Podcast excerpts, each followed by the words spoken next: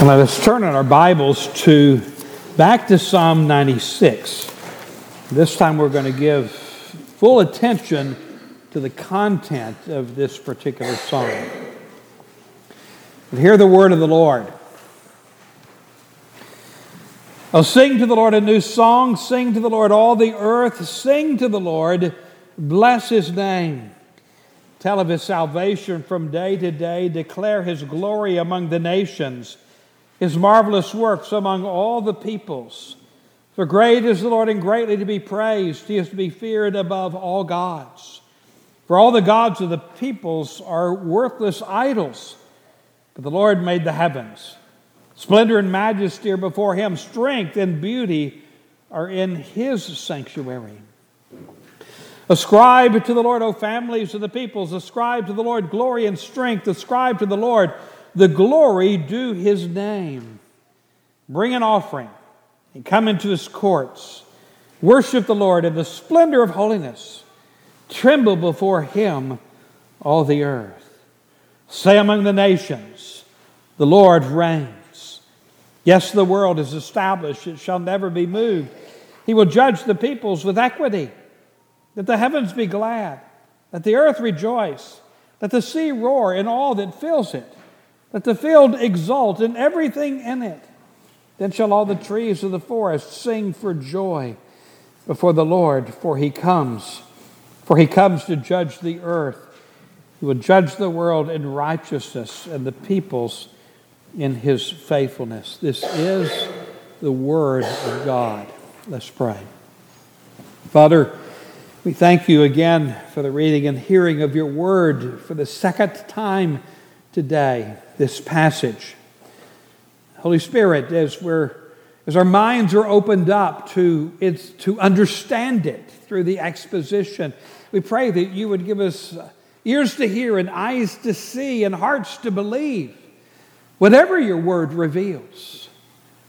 Lord, grant to your servant again strength in this particular hour, which may be difficult for us and the preaching of your word, but also let that extend to the ears of those here gathered to eagerly listen as the word is expounded. Lord, grant strength in the preaching of the gospel, we pray. In Jesus' name, amen. Well, this morning, my burden was to demonstrate why this, where this psalm is and why it is where it is the Psalter. We saw that it is the pinnacle psalm of a nine psalm poetic pyramid. All these psalms are devoted to the theme Yahweh reigns. You'll remember it's in book four, which corresponds with the Babylonian captivity. This is a message that those in the time of the captivity needed to remember that Yahweh reigns, even if David's throne at that time was in the dust. Um, Yahweh's throne is not in the dust, it's exalted in the highest heavens, in the invisible heavens. And he sits enthroned. And that's the message of these, of these nine Psalms. What I want to do now is to uh, to look at the content of this particular psalm, remembering that it's lifted from that psalm in First Chronicles chapter 16, the occasion for that psalm, but also the occasion for where we where we find it here. And the first thing I want you to note in the first strophe of this psalm is the universal character of it. The universal character of it. Listen. Oh, sing to the Lord a new song. Sing to the Lord all the earth. You hear that universal call. Sing to the Lord all the earth. Sing to the Lord, bless his name, tell of his salvation from day to day. Declare his glory among the nations, his marvelous works among all the peoples. You hear the universal call to worship, but also we see in here the call to Israel to be a missionary. And this is something that oftentimes we forget. In the Old Covenant, Israel certainly forgot this. When God entered into covenant with, with, with Israel as his people at Sinai, He didn't choose Israel because she was the greatest of nations. She was not, nor for that matter, for the personal piety of the members of that nation.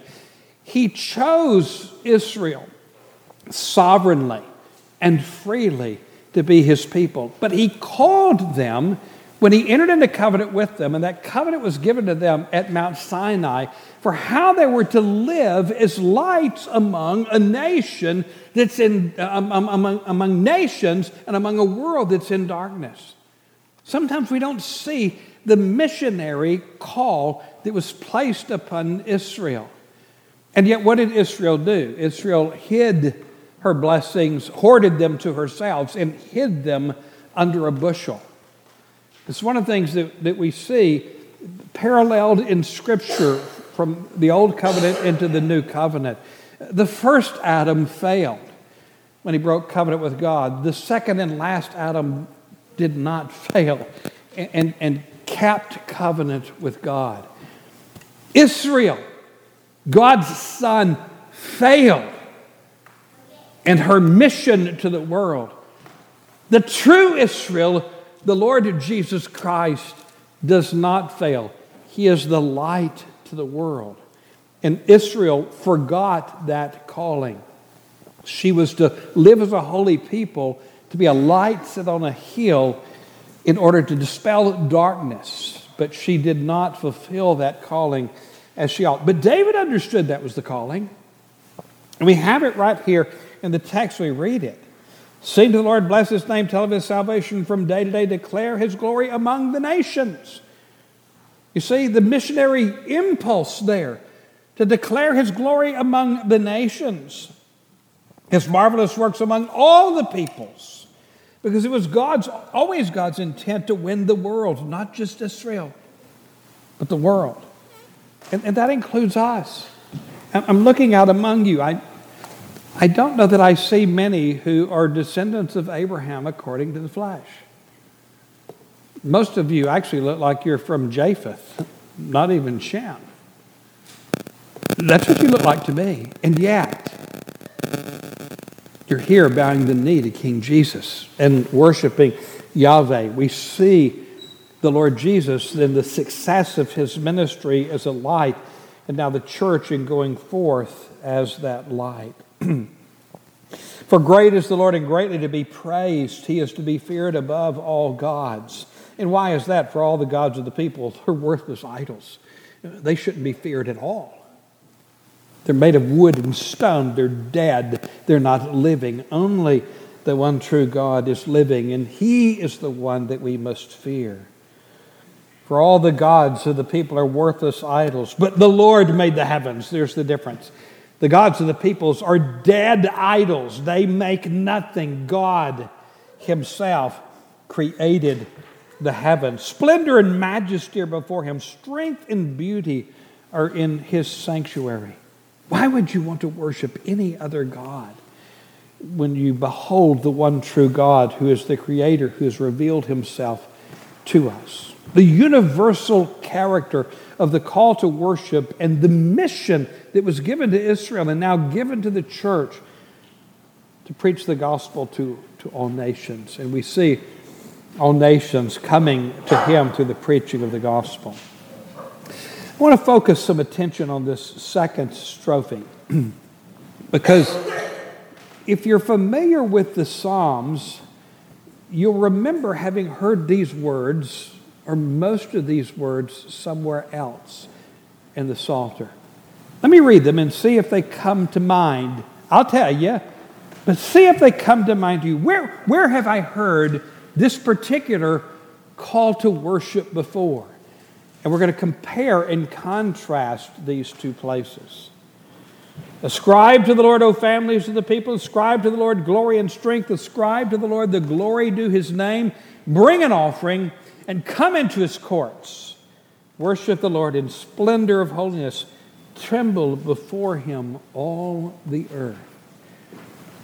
Do those words sound familiar other than in this psalm? But let me give you some hints. Think book one. Let me give you another hint. Think book one, think of, and maybe you don't know of other poetic pyramids or chiastic structures, but there's a second chiastic structure of the Psalter. The first is 20 to 24. There's a second one, and the pinnacle psalm there is Psalm 29, also written by David. Let's turn to Psalm 29 and, and listen to how Psalm 29 begins. Remember, David wrote both of these Psalms. He wrote Psalm 29. It says the Psalm of David. That's in the title. We know that David wrote it.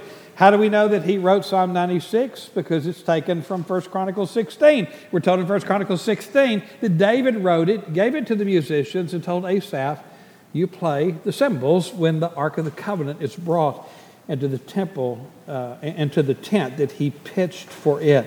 But listen to how Psalm 29 begins. Ascribe to the Lord. Sound familiar? Ascribe to the Lord. Now, listen to see if you hear any differences. There's one significant change. There's also two additions in Psalm 96 to what we read here. But listen Ascribe to the Lord, O heavenly beings, ascribe to the Lord glory and strength, ascribe to the Lord the glory due his name. Worship the Lord in the splendor of holiness. Okay, keep those words in your ears. Let's turn back to Psalm 96. Ascribe to the Lord. Sound familiar? Ascribe to the Lord, O families of the peoples. Ascribe to the Lord the glory due his name. Ascribe to the Lord.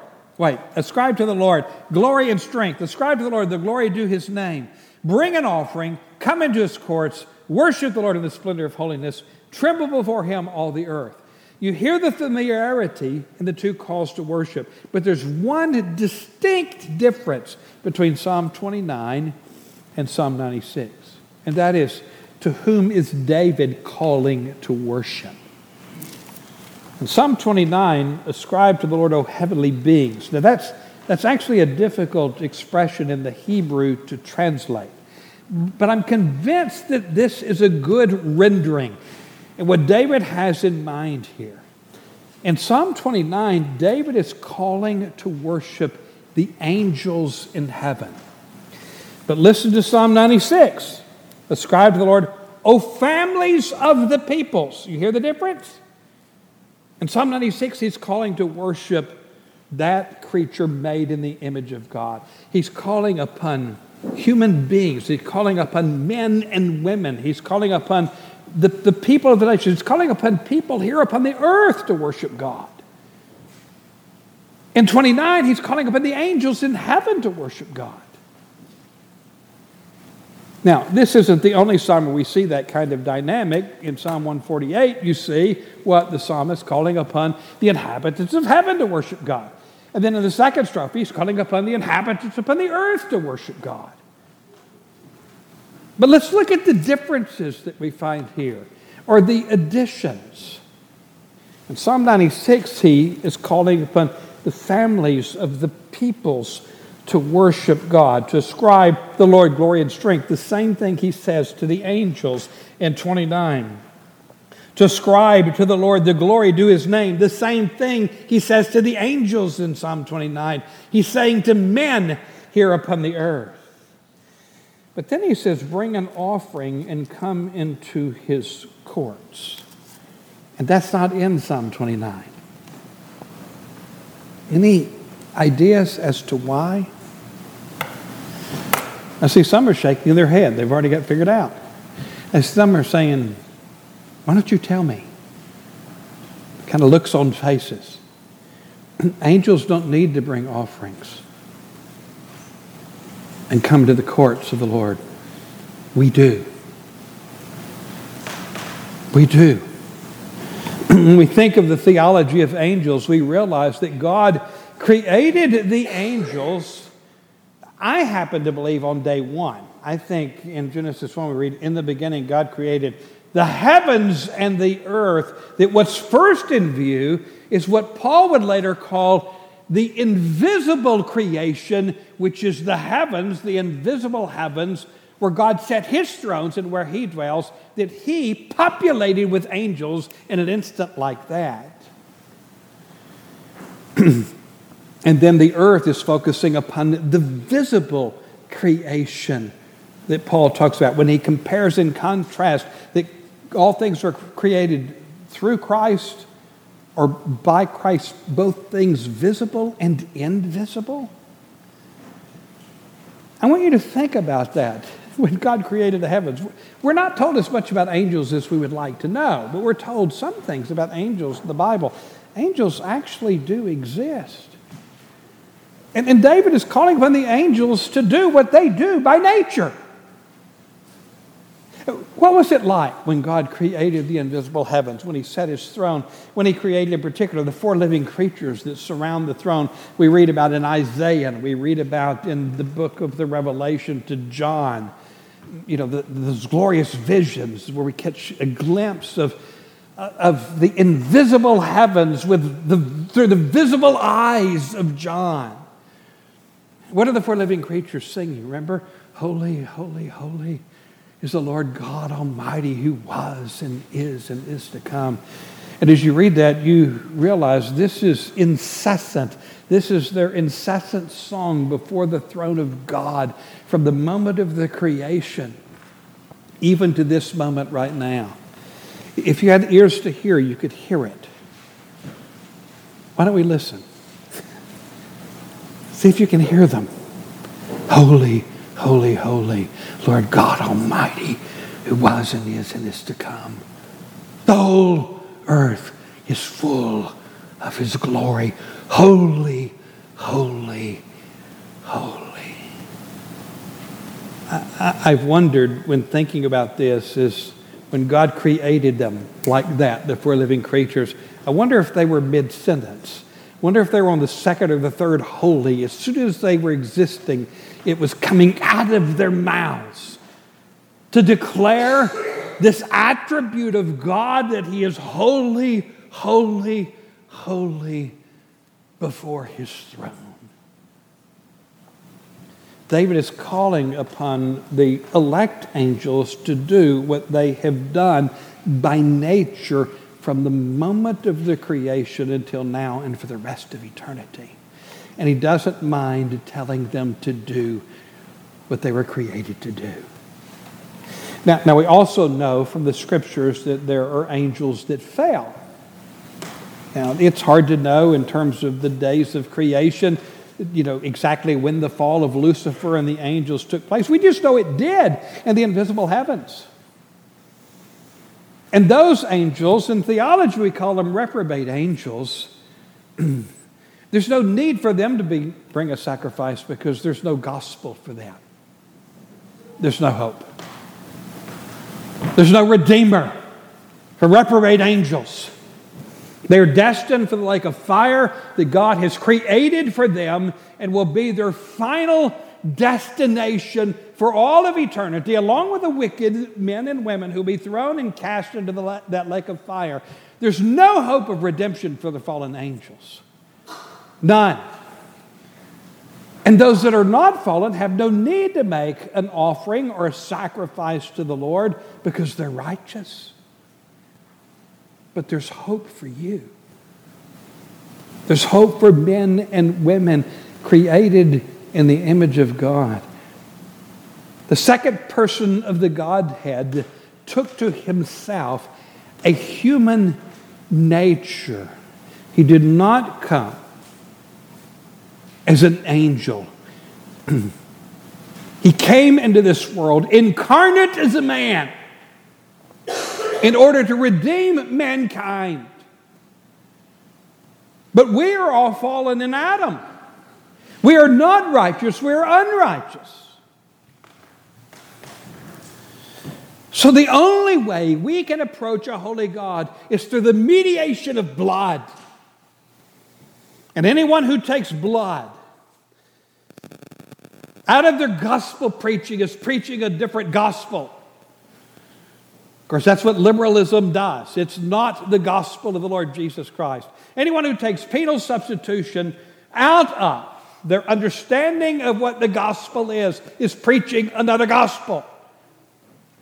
You can only approach a righteous God as a sinner through the mediation of blood, and that is the blood of the Lord Jesus Christ. And so here the call is in Psalm 96 to the families of the earth come with an offering, come into the courts of God. Now, we, we may ask the question, and I think it's a legitimate question to ask how is the substitution of the blood of bulls and goats and lambs a fitting substitute for a man that's made in the image of God? That's why they had to do them over and over and over again. Have you ever thought about the theology of the Old Testament sacrificial system? Another thing that I've learned in pinpointed fashion from Dr. Morales. There's a theology to those sacrifices. Sometimes it all becomes blurred to us. Why? Because we're too far removed. They're fulfilled in Christ and abrogated. We don't offer sin offerings or whole burnt offerings or peace offerings any longer. That belonged to the old, and it did. But there's a theology to them. They began with a trespass offering or a sin offering. Why? Because the sinner is coming before God. There must be the substitution in blood for his sins to be covered or expiated or propitiated. There must be the substitution of blood. And so the trespass offering is made. But then there's the whole burnt offering. In the trespass offering, some of that offering is consumed on the altar before God, some of that offering is given to the priest. This is where they get their daily food. But in the whole burnt offering, the whole of the animal is consumed upon the altar. It's transported, it's changed, you know, from the animal itself to smoke into an, a fragrance that goes up into the nostrils of God. It represents the entire consecration of the sacrifice and of the worshiper to God. Once your sins are addressed in sin offering, then whole burnt offering is offered in order to demonstrate our utter consecration to the God who's forgiven our sins. And then the peace offerings are made, and often included with that are grain offerings. And, and these are shared with the priest and shared with the worshipers. And so what happens at the end? There's a feast. There's a feast before Yahweh. So your sins are covered in the sin offering. Total consecration of the one whose sins are covered in the whole burnt offering. Now it's time to feast in fellowship with our God because of the rest the, restoring of that relationship, the reconciliation that takes place in the theology of the Old Testament sacrifices. But this is a fact. The blood of a bull or a goat is never sufficient it's never sufficient for a man or woman made in the image of God. Where does it get its efficacy? Where does it get its power? It's because they're types and shadows that are looking forward to, as John said, the Lamb of God who takes away the sin of the world when he pointed to Jesus. They get their power and their efficacy from the blood of Jesus Christ shed, even though they made their offerings long before the incarnation the efficacy, the power of those offerings in the old covenant are the blood of Jesus Christ that they are looking forward to. And now that Christ has come, we see it in full. And it would be blasphemous for us to make a trespass offering or a sin offering or a whole burnt offering or a peace offering to God. To go back to types and shadows when the substance of those types and shadows has come in Christ and his sacrifice, the sacrifice to end all sacrifices. And so our fellowship meal is a simple meal where we remember what Christ did for us on the cross, and the living Christ is here with us as we eat and drink in faith, as we did this morning. We need the mediation of blood. And the only blood that will suffice is that of the Lord Jesus Christ. And that's all we need. And we have that redemption, and we have reconciliation, and we're restored in the presence of God. And we come together in His worship, and we come together, we get on our knees before Him in our prayers, and He says, Come boldly to the throne of grace. Isn't it a marvelous gospel? The gospel of the Lord Jesus Christ, whether you preach it out of the old covenant or the new, isn't it a marvelous gospel? There's no hope for angels. There is for us. There's provision for us, and that provision is the blood of the Lord Jesus Christ. It was shed on our behalf as we see here. Angels, elect angels, don't need to make sacrifices. It wouldn't do any good for fallen angels to try to do so. There's no redemption for them. but we come through the sacrifice of the Lord Jesus Christ and through his blood on our behalf. And then with Psalm 29, David says, Worship the Lord in the splendor of holiness. But there's another addition tremble before him, all the earth. It's not in Psalm 29. When you contemplate the power of this gospel, it should make your knees give way in trembling, in not a fear of dread, but a fear of wonder and awe that this righteous, holy, majestic God would love you as much as he's loved you in his Son, the Lord Jesus Christ, and his sacrifice on your behalf. It should make you tremble.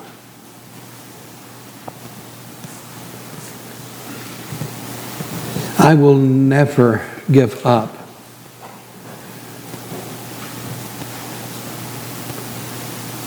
the reverence of worship as we worship in Reformed churches.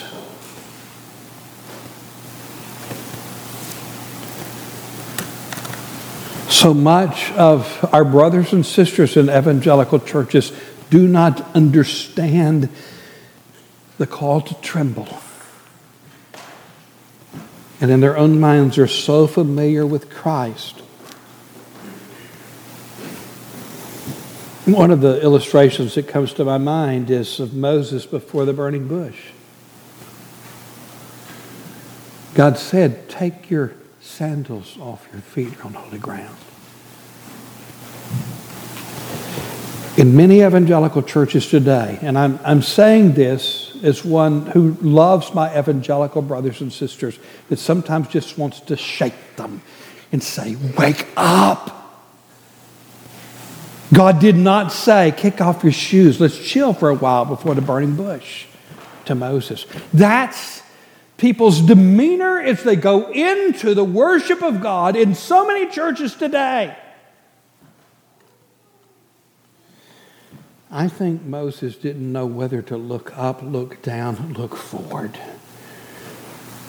What do I do as he's unloosing his sandals to take them off of his feet? As he trembles before the presence of the Almighty. And we do that every Lord's Day, twice.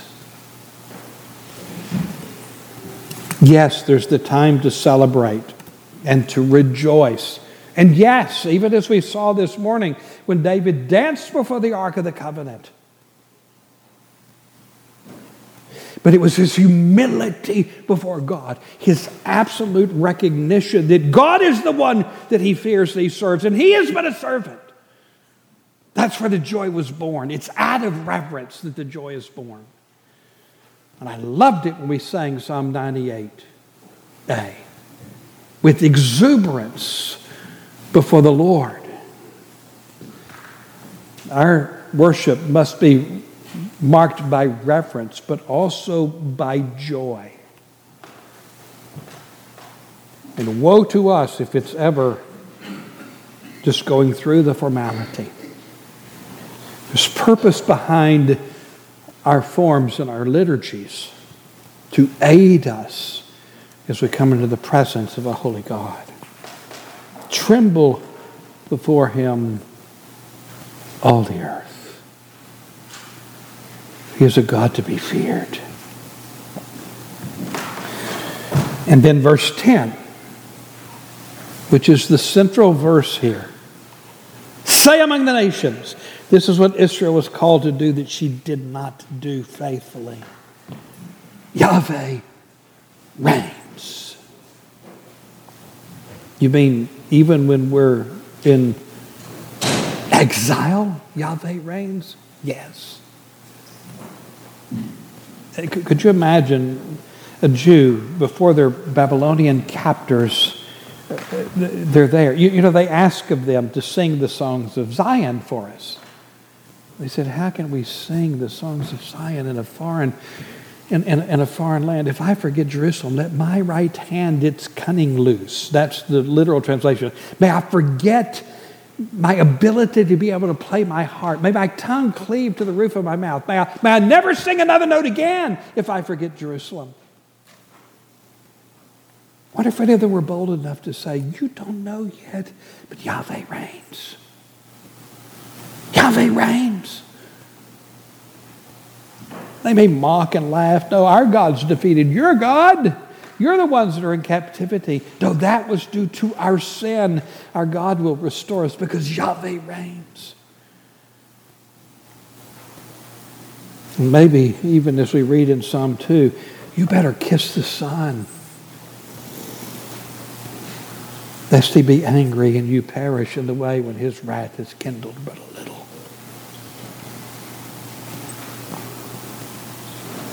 People should come into our worship services to visit, especially unbelievers, and marvel at the reverence, the trembling before the presence of our God. Say, what is going on here? Say among the nations, the Lord reigns. Yes, the world is established, it shall never be moved. He will judge the peoples with equity. It's God who is the judge, Yahweh who is the judge. And then he calls upon not just people, but everything to praise the Lord. Look at what he says Let the heavens be glad, let the earth rejoice, let the sea roar, and all that is in it. That is the sea creatures. Psalm 148 speaks of those sea creatures in the depths of the sea. That no man has ever seen. And yet they, they do worship God. How? By being what God ordained them to be. I said before, I think Leviathan is one of those deep sea creatures that no man's ever seen. If you go deep sea fishing, you don't want to hook Leviathan. But according to, to, to Job, Leviathan's God's pet.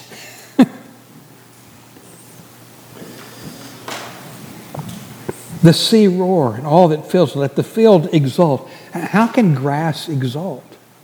By being what God created it to be. And everything in it, that is the beast of the field as well.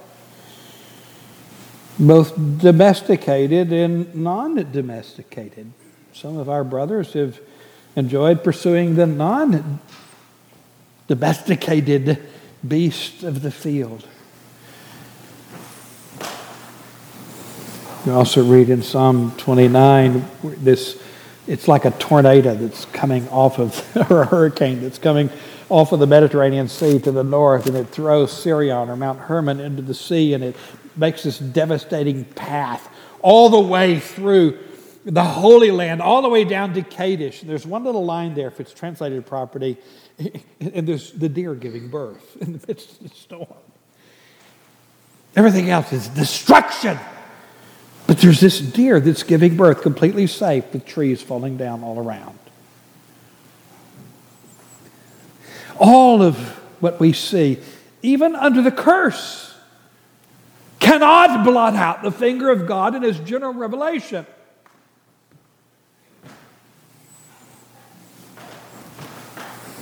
Then shall all the trees of the forest sing for joy by being what they were created to be before the Lord, for he comes. He comes to judge the earth. This is thinking towards consummation. On that day, there will be, there will be no haughty man. They may be haughty for a moment, but when Christ returns in the book of Revelation, we see they're running into caves and crying out to the rocks, Hide us from the coming wrath of the Lamb.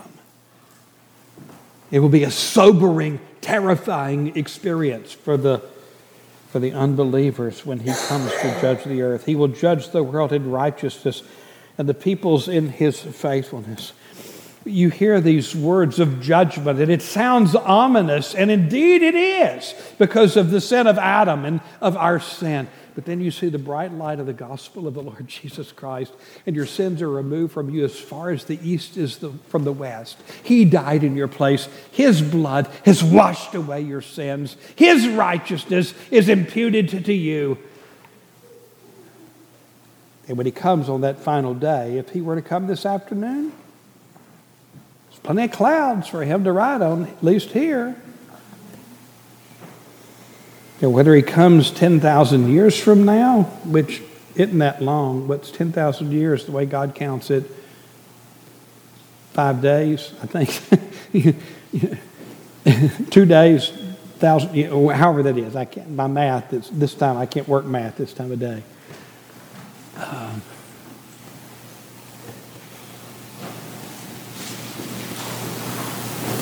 we will be caught up and we'll meet him as he descends in the clouds of glory. No, not a secret rapture. Rolling out the red carpet for the coming of the King and consummation. With utter joy. Because we're dressed in Christ's righteousness. Because he bore our sin in our place.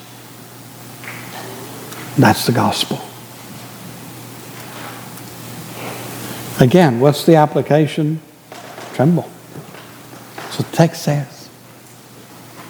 Let's pray. Father, we thank you for your word. We thank you for this glorious psalm.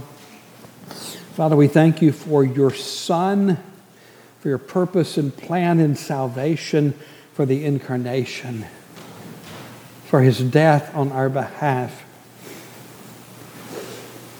for his righteousness imputed to us. We don't deserve any of this. It's all your mercy. Yet you're merciful to us. Lord, sanctify us that we would walk in obedience, to be a light set on the hill in a dark place. In Jesus' name we pray. Amen.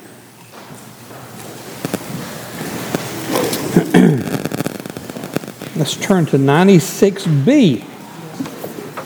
96b. Stand together to sing.